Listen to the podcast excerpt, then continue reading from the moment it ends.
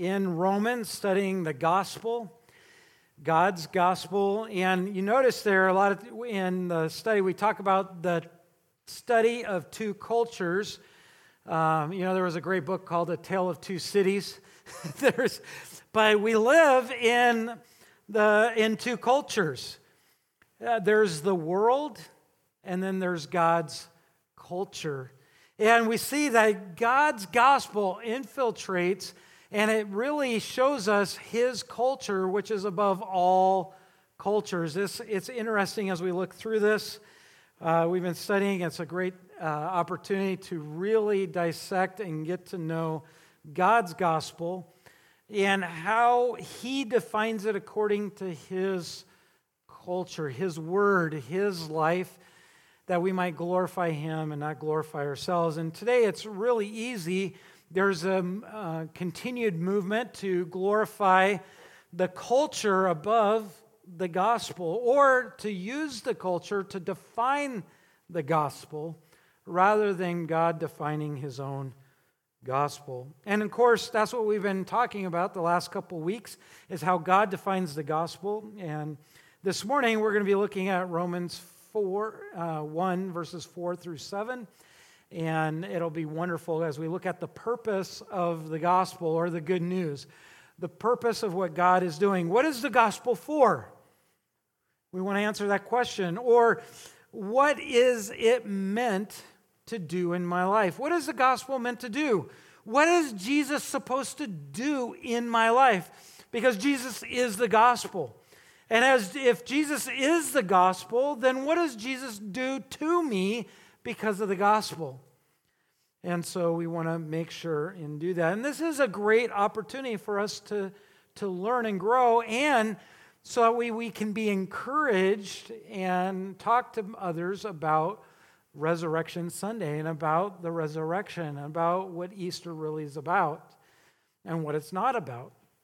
In fact, I don't know if you know that the word Easter comes from the word Ishtar, which was a goddess in the uh, Phoenicians celebrated, and, uh, and the god of spring, the goddess of spring. So it's kind of interesting to follow the etymology of words, where they come from. And, uh, and in fact, during the Seder uh, meal that we partook of on Wednesday, we learned of the afikomen, uh, the, the unleavened bread that was hidden and then found, right? And the picture of Christ that's there.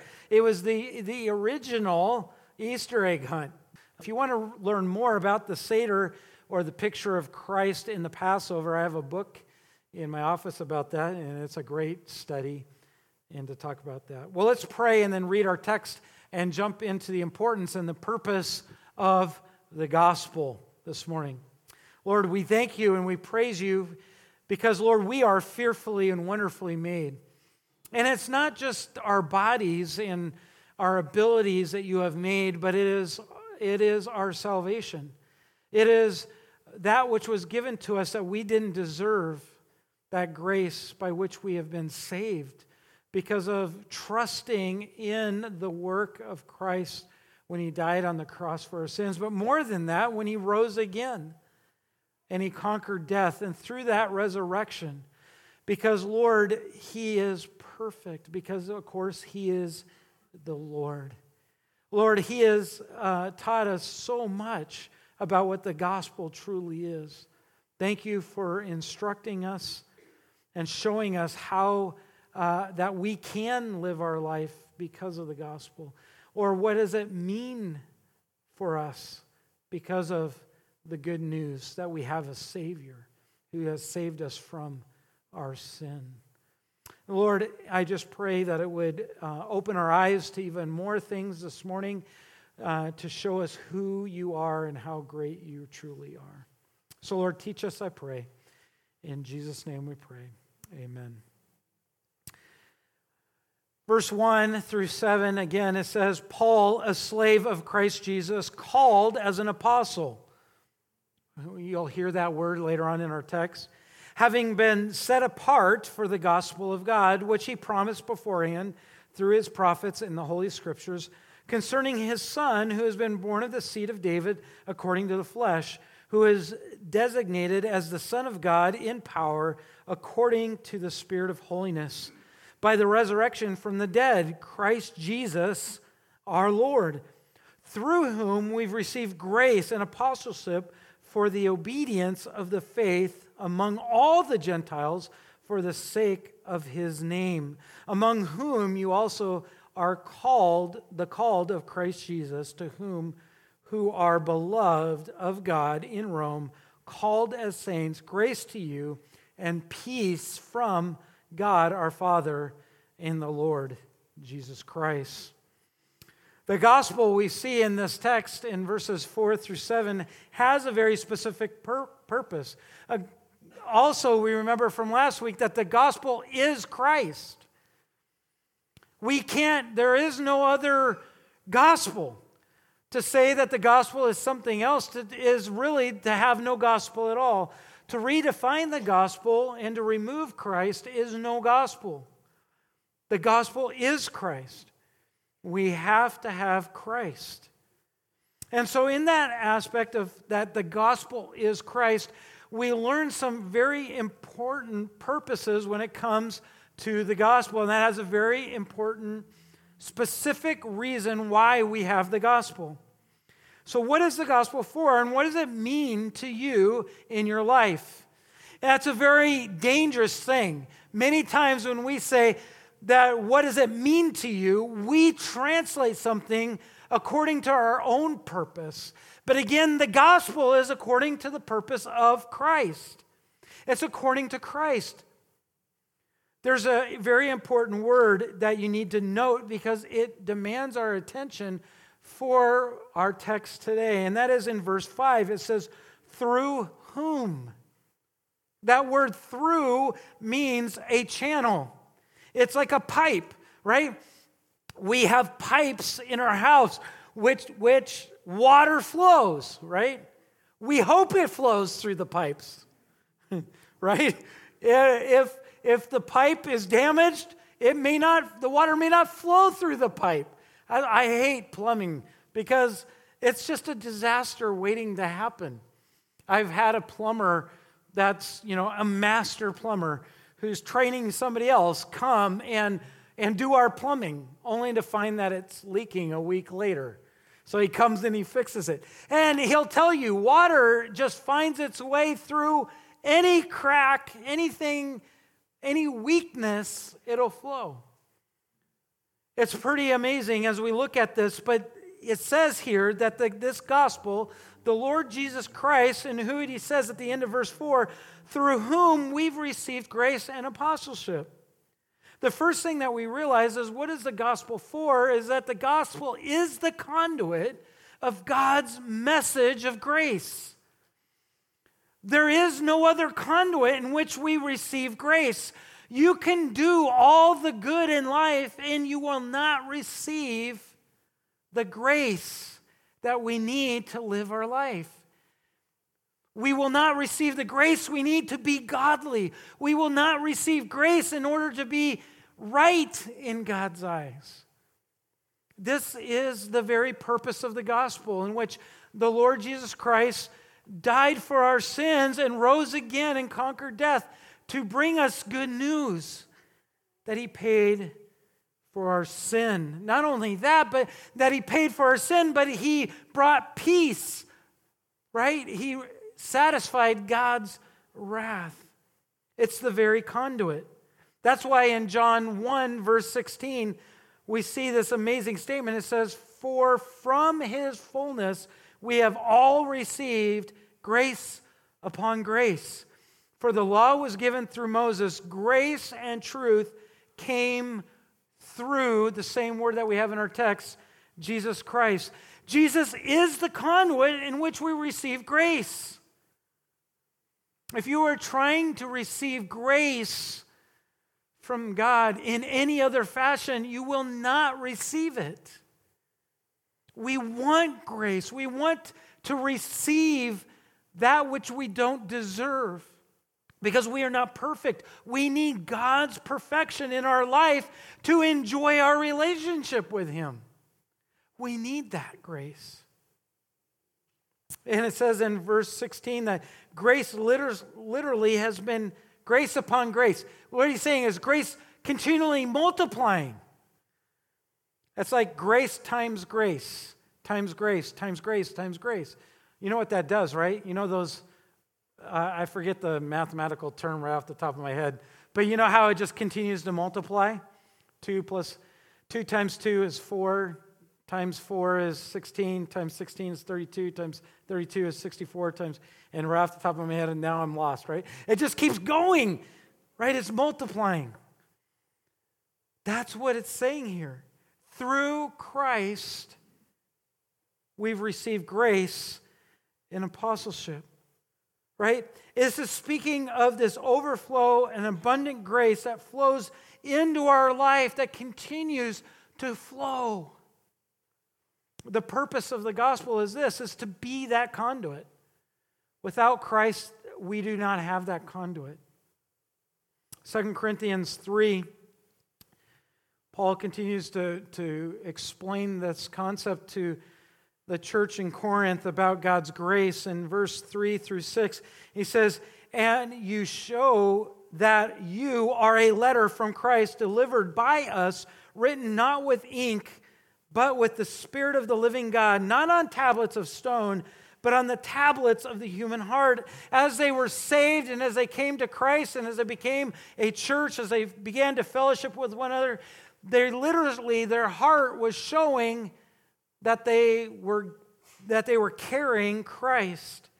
Verse 4, he says, Such is the confidence that we have through Christ towards God. Not that we are sufficient in ourselves to claim anything as coming from us, but our sufficiency is from God. They had this great sufficiency, they had grace because of the Lord Jesus Christ in their life. Their confidence wasn't in themselves, but in the sufficiency of what Christ had done for them. This was a specific mission field to which Paul, and which we, it says in verse 5, it says, we received grace and apostleship. And you wait, wait a minute. I thought the apostleship ended. This is quite, this is a little confusing. And this specific mission held to which Paul had been called as an apostle, now we observe we obviously are not apostles, but we've received this grace. And the word apostle, this called to be this messenger. Does this mean that because we are not apostles, that we don't carry God's message? No. Indeed, we actually are called to carry this message of grace. Do you recall the Great Commission, Matthew 28? What does he say? He says, Go therefore, or as you go in life, right? Make disciples, giving out this gospel of grace, telling them to observe all that I've commanded you. So we are to, as we go in life, carry this message. That was what Paul was intending to say to the church in Rome. And he wasn't calling them to be apostles, but to carry this message as he had been called to carry this message. So we to carry this message of grace. But it's important to realize that it, it came through Christ, this conduit. Secondly, we see that the gospel is the conduit for true obedience for all. The gospel is the conduit for true obedience for all. Through the Lord Jesus Christ, we see something here. What is the purpose of the gospel? What does the gospel do for us? The word here in if we look through in verse 5 it says for the obedience of faith among all the Gentiles. For is a modifier, it's modifying the fact that God is the gospel, that Christ is the gospel. And he's saying, when he says obedience of faith, he means obedience that springs from faith. Or we could say it in the sense of faith is obedience because when I trust in Christ, I'm obeying the command of God. Right? Mark chapter 1 and verse 14, Jesus came and he came with this message repent and believe, for the kingdom of God is at hand. He called them to repent, to turn from their sin, and to believe in the gospel of the Lord Jesus Christ, to believe in him. To have faith in Christ is to be obedient. To be obedient is to have faith in the Lord Jesus Christ. It's this amazing circle. Do you see the call of the gospel? All of us have this calling to labor in going in the going of our day, to have faith, which is obedience. From this, we see the purpose of the gospel is Christian maturity, to grow in Christ. And this is the important truth for us. So often we are busy, so busy laboring, and for things that we see as important, we labor and we look to things, we say, This is important, this is important, and this is important. But when it comes to God's will in our life, here he identifies as obedience. And we fall so short of this. A great author about God, um, he writes about this. Jerry Bridges comments on 1 John 2, verse 1. And he says, The whole purpose of John's letter, he says, is that we not sin. One, one day, Jerry Bridges said, as I studied this chapter, I realized that my personal life's objective regarding holiness was less than that of what John was saying in the gospel in, in 1 John chapter 2. He was saying, in effect, make it our aim not to sin.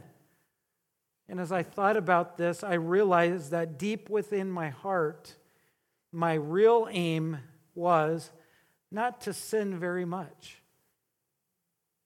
Do you see what, through the Lord Jesus Christ, through the gospel, he says, through him we've received grace and apostleship. Why? For the obedience of faith. To be obedient. And it says, he said, the purpose of the gospel, God's will, is not to secure people who don't sin very much. That's not the purpose of the gospel. It's not to secure a life that we say, well, I'm just not going to sin very much. But the purpose of the gospel is to secure people who in their life grow to not sin, but are obedient to the Lord Jesus Christ. The desire of the gospel of the Lord Jesus Christ is to build in our life the obedience to not sin. That's why in Matthew 28, verse 19, right, as you go through life, make disciples, to teach them to observe all that I've commanded. There's this sense of obedience that we are supposed to grow in this obedience of faith. That's what the gospel does. The purpose of the gospel is to build obedience in our life.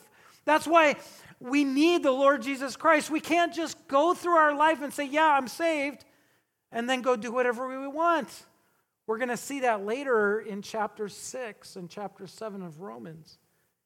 We need to have this idea that as God, as we seek Christ and as the gospel comes into our life, every day we carry this gospel and we become more and more obedient to our Father who is in heaven. In Acts chapter 6 and verse 7, it says, And the word of God continued to increase, and the number of the disciples multiplied greatly in Jerusalem. And get this look at what happened. And a great many of the priests became obedient to the faith.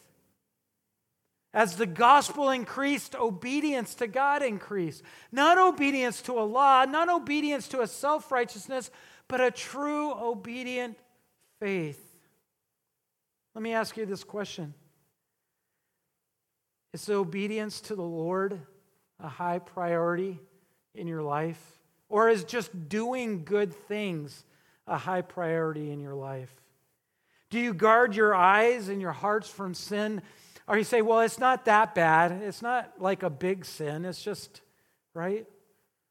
Or is your goal in loving the Lord your God with all your heart, with all your soul, with all your might? Is holiness a serious concern in your life? That's the purpose of the gospel, is to create holiness in your life. It's quite, it's quite simple. Has the gospel brought obedience into my life? The desire to be obedient. If you are struggling to obey God and to want to follow and just, it's not whether you're perfect. It's not to say, yeah, no, I'm not perfect. No, it's whether you desire it. Because the gospel brings, that's the purpose of the gospel, is to bring this desire to now desire God and not to desire the things of the world. You say, Well, Pastor, how do I know if I'm saved? Are you desiring more of the Lord or are you desiring more of the world? If you've been saved, you're going to want more of God. And when you sin, it's going to hurt and you're going to say, I need to obey God.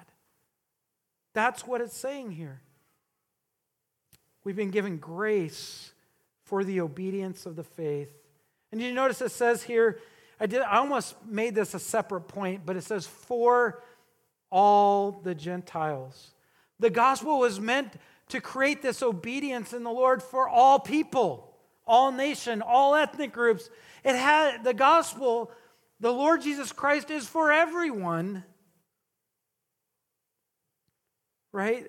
And it goes back to a very similar point that we made last week in the exclusivity of the gospel, that there's only one gospel. We don't change the gospel when we go to some other culture, subculture of the world. Right? The gospel is the same whether we go to Africa, China, Germany, Europe, right? Asia, wherever we go, the gospel is the same. The Lord Jesus Christ is the same. He brings us into the obedience of His culture, not the world's culture. Right? It, the gospel is the same no matter where God drops you. No matter what job he drops you in, no matter what school he drops you in, no matter what family he drops you in, because some of you are like, man, God obviously dropped me into the wrong family, right? no matter what church he drops you in, the gospel is the same because Christ is the gospel. It's for all the nations. Genesis 26, right from the very beginning, right? God told Abraham, He says, I will multiply your offspring as the stars of the heaven and will bring and will give to your offsprings all these lands, and in or through your offspring, all the nations or ethnos, all the nations of the world shall be blessed. Isaiah 66, 18 says, For I know their works and their thoughts, and the time is coming to gather all the nations and tongues, and they shall come and they shall see my glory. The gospel is the conduit for that. The Lord Jesus Christ is that conduit for true obedience that gathers all the nations. He's the conduit. Christ is the conduit. When we say gospel, just you can take the gospel out and you can put the Lord Jesus Christ. He is the good news. Without Christ, we have no news. With Christ, we have everything. Here's the other modifier in this text, and that is the gospel is for God's glory. What is the gospel for? The gospel isn't to, we put on big shows and do all these things to try to, to bring as many people into the church, right? The gospel is for God's glory. Why do we talk about Christ to people? It's for God's glory, it's not for our glory. It takes all the pressure off of you about sharing the gospel. All we are sharing about is how great Christ is and what Jesus has done for us. It's all about Christ or it's all about nothing. Right? It's either for God's glory or it's for our glory. The greater that we seek to glorify God, the greater impact the gospel will have. The greater the church seeks to glorify God, the more that God will bless the gospel. It's for his name's sake. Did you notice that? It says, among all the Gentiles for the sake of his name. You go to some parts of the world and you'll notice that the gospel has been used for prosperity things, to get rich, for other schemes, for popularity, for power. But it's for God. The gospel is for the honor and the glory of the Son of God. Here is the highest purpose of the gospel. The saving message is ultimately for the fame of the name of the Lord Jesus Christ. I love what Jesus says in John 17. Verse 10, he says, All mine, he's talking to God, he says, All mine are yours, and all yours are mine. He's talking about us all that God had given Christ through the gospel, through his death, burial, and resurrection. He says, All mine are yours, and all yours are mine, and I am glorified in them. When people have come to the Lord Jesus Christ and, and say, repent and they believe in him, in his work, and they say, You are the gospel, you are the good news, you are the one who paid for my sin. I'm responding to that and I repent I need you. I believe what you did for me. Christ is glorified. Ephesians 1:12 he says so that we who are the first to hope in Christ might be to the praise of his glory. The gospel is the praise of his glory.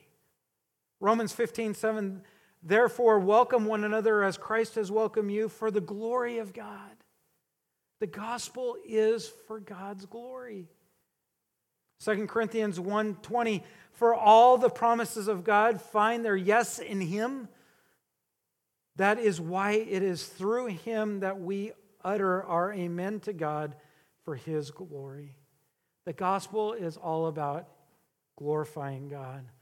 The gospel, what is the purpose of the gospel? The gospel successfully, this is a tongue twister successfully separates the called. Sec- successfully separates the called. Do you know the Bible identifies three aspects of the called? What does it mean to be called? And it's this is a theological uh, concept of being called, and we see it in our text. We see this three aspects of the called.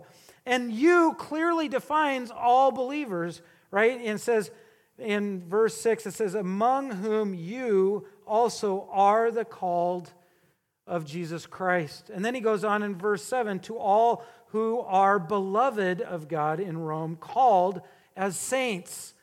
And if you go back to verse 1, it says, Paul, a slave of Christ Jesus, called as an apostle.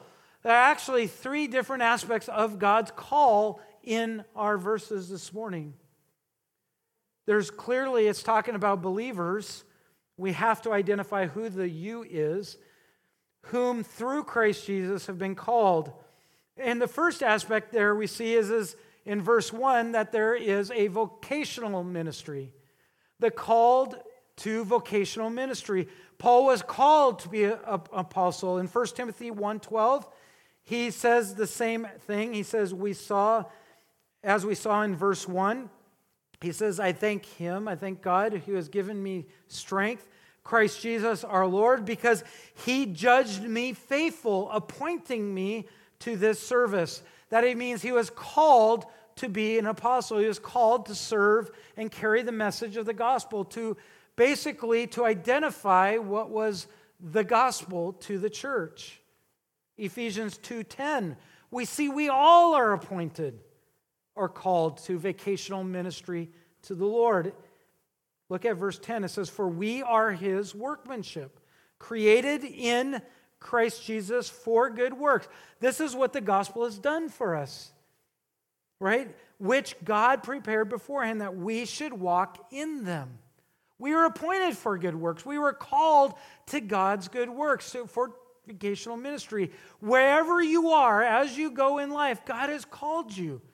Whether you set up meters in Bellingham, whether you build pallets, whether you help fix people's bodies because they've abused it by whatever they eat or whatever they, you know, whatever they do.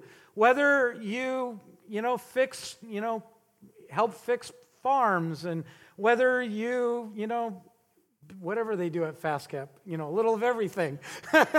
what, whatever it is, whatever you do, whether you write source code in computers so that way computers look smarter than humans. But the reality is, whatever you do, you are called, the gospel calls you to serve God. You are called. The other thing that we see is, is that we have this external call of God whenever the gospel is made known right? When I say, respond that here is the gospel that, that jesus came as a that he's god and he came in human form according to the scriptures just as god said that the messiah the, the one who would pay for our sins that would come and because he was god he lived a perfect life but he lived as a you know, as a human life fully human fully god and he died because we are wretched. We are sinful human beings who can't stand before God because we are not holy. And God is holy and He demands purity, He demands perfection. So He sent His Son, the Lord Jesus Christ, to be both God and man so that way He could pay for our sins. So He rose again because He is God conquering death on our behalf because He paid for that. Put your faith and trust in that. Repent from your sin and trust in the Lord Jesus Christ. And when I say that and I call people, respond to Christ, that's the external call of the gospel. The gospel is externally called to the whole world. That's the extent that, that the God calls the whole world to respond to Him. That doesn't mean the whole world will respond to Him. So we have this external call. That's why Jesus said in Matthew 22, verse 14, He said, Many are called, external call, but few are chosen. That's an internal call. When God takes over your heart, when you respond to that call and God chooses to save you, your heart is forever changed. God extends our, this external call is a good way to say that He jumpstarts your heart. In Ephesians chapter 2, it says, We were dead in the trespasses of our sin, and yet God made us alive through Christ Jesus our Lord. He jumpstarts our heart. Theologians call this the effectual call. It's an eternal call. In Second Thessalonians chapter 2, verse 13 through 15, he gives us another example of this internal call says but we ought to always give thanks to god for you brother brothers beloved by the lord because god chose you. That's the eternal call as the first fruits to be saved. And then verse 14 to this he called you through our gospel. That's the ex, that's the external call. The external call was the gospel. The internal call is what he did when he took over your heart. The call, this call, the internal call, conquers the heart and brings that one's faith in Christ. Let me give you another illustration. Ephesians chapter 4, verse 1. I, therefore, a prisoner of the Lord. The prisoner of the Lord, that's his vocational call. He knew he was called to be a prisoner. I am serving the Lord. That was my call. Whether I'm a prisoner or whether I'm free. It doesn't matter. I'm still a prisoner of the Lord. I urge you to walk in a manner worthy of the calling to which you've been called. The calling is the external call. The called, when they got saved, is the eternal call. This is very important because sometimes when people hear the gospel and say, Oh, yeah, I know the gospel, we think that's an eternal call. It's not. Just because you've heard the gospel, know the gospel, it doesn't mean that your heart has been changed. It's when you come to that saving realization and you basically, you've heard people say, give Jesus your heart, right? Give God your life. Be transformed by the renewing of your mind. Present your bodies as a living sacrifice. That God internalizes in your heart, you believe. So therefore, you confess with your mouth Romans chapter 10. We are called to this one hope that belongs to your call, verse 4. Now, quickly running through here, it says, What else does this gospel do? The, the purpose of the gospel is the gospel blesses the called. If God has saved you, if you are saved, you know if you're saved because you have this desire to obey God. It doesn't mean that you're perfect, but you just, when you know that you're not obeying God, it hurts. You, you confess your sin and you repent and you turn your heart to the Lord because of obedience. That's what the gospel does. It creates this obedience in our life, and God blesses the called. You know what I mean? Have you ever looked at somebody that you know is saved and you look and you say, man, their life is peaceful. Man, they are just filled with this graciousness. There is this sense of grace and mercy that they exude. There's this sense of just peace that comes from them. Do you see what it says here in verse 7? To all who are beloved of God. You're, when you are saved, when Christ takes a hold of your heart and you're saved, you are beloved. You are beloved. See, all of the things that are true prior to this, we kind of overlook. And many times when we share the gospel, we run to this and we say, You need to come to the Lord because you are beloved by God. Well, no, they're not. Not until you're called are you beloved. When you get saved, you become the beloved. To all the beloved in Rome, called as saints, grace and peace from God our Lord and the Father, our Lord Jesus Christ. Ephesians 1, verse 3 through 4 says, Blessed be the God and Father of our Lord Jesus Christ who has blessed us in Christ with every spiritual blessing in the heavenly places, even as he chose us in him. As God chose to save us, he blesses. We are the recipients of God's very specific love. God, very specifically, when He saved you, He very specifically, He loves you not just as any beloved, but one who's been set apart. You know what's amazing to think about this? Even though the believers in Rome were being were considered outcast and doomed by the powers of earth, sought after by Caesar, hated by fellow Romans, they were beloved by God of heaven. How did how did Gentiles who were dead in their sins ever come to faith in the Lord Jesus Christ? Dead people don't make the choice to live. Dr. Martyn Lloyd-Jones, when preaching this, by the way, he preached 29 sermons on chapter 1. Lord willing, I'll, I'll do 12 or 15. I'm not as smart as him. Maybe when I revisit it later in the ministry. Dr. Martyn Lloyd-Jones said this We are Christians for one reason only, and that is that God has set his love on you. Jesus said this about us in John 17 26. I made known to them your name, and I will continue to make it known, that the love which you have loved me may be in them, and I in them. Romans 9, verse 24, even us whom he has called, not from the Jews only, but also from the Gentiles, as indeed he says in Hosea, those whom were not my people, I will call my people. Even though they were not my people, I will call them my people, he said. And her who has not believed, I will call beloved and in the very place where it was said to them, You are not my people, there they will be called sons of the living God. By the way, did you know that in the other part of this verse, and second part of verse 7, it says, We are set apart, special for Him.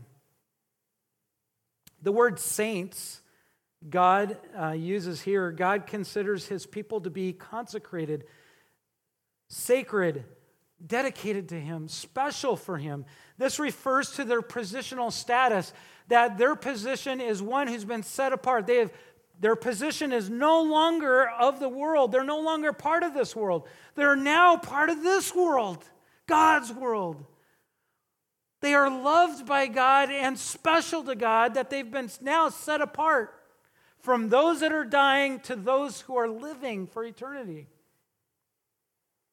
And because of that specialness in which God has set you apart, He is now that position changes our conduct.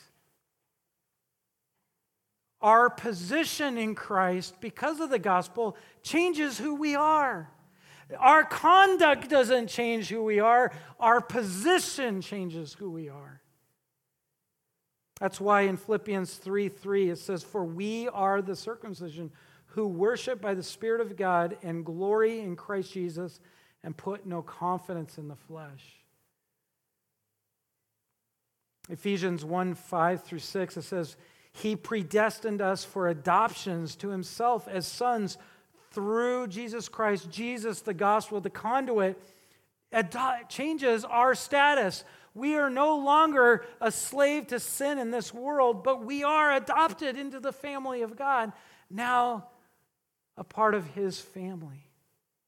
Look what it goes on to say according to the purpose of His will to the praise of his glorious grace, which he has blessed us in the beloved. The other thing is, is we enjoy God's all sufficient grace in peace. The Roman believers were in a peaceful relationship with God due to the grace of God found in Jesus Christ. There are some who think peace means quietness of conscience, that everything is quiet in their life. How many of you are everything is always quiet in your life? Right? You're all laughing because you know that in this world that is not true. Sometimes that is as precious and, and desire that is. However, there is the it is speaking here of being at, in a peaceful, not hostile relationship with God. We find this objective peace mentioned later in Rome, Romans in Romans 5:1, having been justified by faith, we have peace with God. But in this, in verse 7, in reference to its subjective peace, which is the inner calmness and tranquility of the heart that comes from God and God alone. Just like it says in, in Philippians 4, verse 6 through 7, when Paul writes, Be anxious for nothing, but in everything by prayer and supplication with thanksgiving, let your requests be made known to God. And then the peace of God, the peace of God, which surpasses all understanding, will guard your heart and mind through Christ Jesus our Lord. What does the gospel do? What is the purpose of the gospel? Well, ultimately, it is to bless the called, us that have put their faith and trust in the Lord Jesus Christ, to enjoy an all sufficient grace. Just as Lyle had said in 2 Corinthians, everybody was boasting about their outward things, outward adornments, outward abilities, outward treasures. But he said this in verse 9 My grace is sufficient for you, my power is made perfect in weakness. Therefore, I will boast all the more gladly of my weakness, so that the power of Christ may rest upon me. The more we are weak, the more that God's grace is applied. Notice where grace and peace are found only from God. The world will never give you or satisfy this all sufficient grace and peace. The world will never bring all of your abilities, all of your outcomes will never bring inner peace.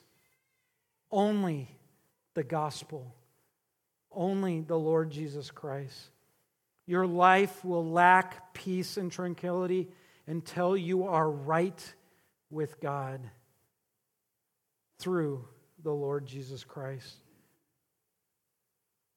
Are you believe is that your belief? Is that your trust? Will you believe on Christ today? Will you put your faith totally in him today and not rely on your works or your religion? If so, you will be saved. That is the gospel that's found in Romans.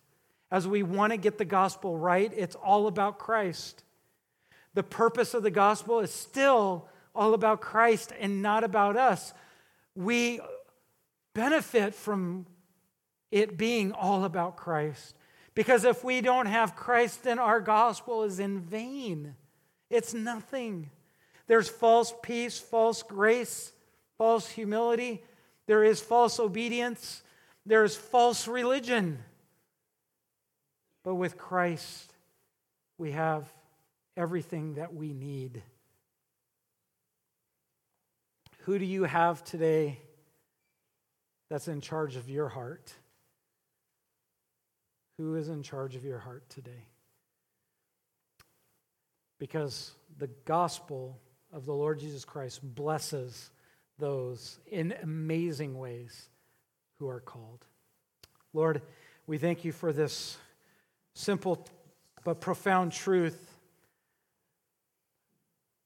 Lord, I pray that, that you would prick the hearts of many, that you would jumpstart their hearts, that they would hear the call of the gospel, that they would respond according to what you have done that they would not respond to what they do or what they can do, but in the deadness of their sin, would they cry out for mercy and ask you to save them based on their repentance, turning from their sin and turning to the Lord Jesus Christ, and realizing that through Christ they have forgiveness of their sin.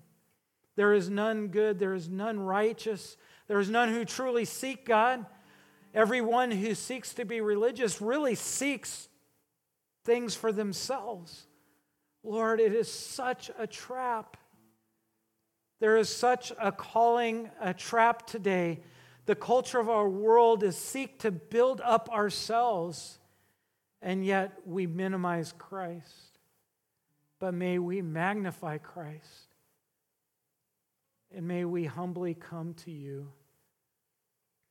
Lord, so many times we think being saved means doing whatever we want, but really, the gospel, our salvation, is calling us to a life of obedience. May that be our desire. And if it's not, may we truly be honest and say, maybe truthfully, I have not responded to Christ and to his work on the cross. And may someone today cry out and say, Lord, I'm a sinner. I need you. I am not obedient to you. I never have been, but I want, I need to give my life to you. And that they would call out for mercy. May they realize that all they have in life is you. And may you save them today and recognize what you have done for their life. Lord, may this truth of the gospel empower our church, our fellowship, our coming and going, our supplying the needs of the many. But may it solely be because of our love of Christ. May we seek you with everything that we have. In Jesus' name we pray. Amen.